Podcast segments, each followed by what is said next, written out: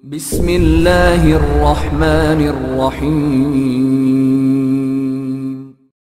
Bismillahirrahmanirrahim. Assalamualaikum warahmatullahi wabarakatuh. Alhamdulillah wassalatu wassalamu ala Rasulillah wa ala alihi wa ashabihi wa man tabi'ahum bi ihsanin ila yaumil qiyamah amma ba'd. Saudaraku sekalian, sahabatku sekalian, semoga Allah memberikan rahmatnya kepada kita semuanya. Di akhir Ramadan ini, di 10 akhir Ramadan ini, berbahagialah setiap Anda, sahabatku sekalian, saudaraku sekalian yang Allah berikan kemudahan untuk melaksanakan i'tikaf. Dan setiap kita yang saat ini belum Allah anugerahi kesempatan beriktikaf, maka raihlah pula malam-malam Ramadan di malam-malam ganjil terutama atau malam-malam 10 akhir kita bisa menikmatinya dengan banyak beribadah kepada Allah. Salat lima waktu berjamaah, kemudian salat tarawih berjamaah, kemudian banyak membaca Al-Quran, kemudian banyak membaca doa permohonan ampunan kepemaafan dari Allah Subhanahu wa taala. Rasulullah mengajarkan kepada kita semuanya, Allahumma innaka afuwun karim. Ya Allah sesungguhnya engkau adalah zat yang maha pemurah, yang maha pemberi maaf, tuhibbul afwa dan menyukai, menyenangi untuk memberikan ampunannya, memberikan maafnya. Maka berikanlah maafmu ya Allah kepadaku.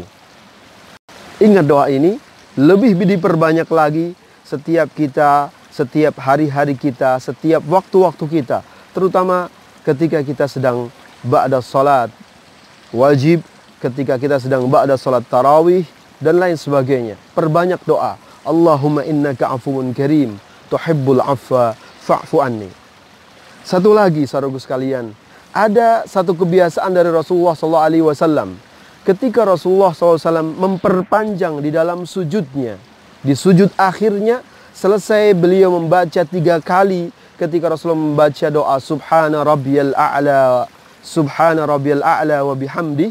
Ketika setelah Rasulullah membaca tiga kalinya, Rasul memperbanyak doa dan mengucapkan doanya seperti ini.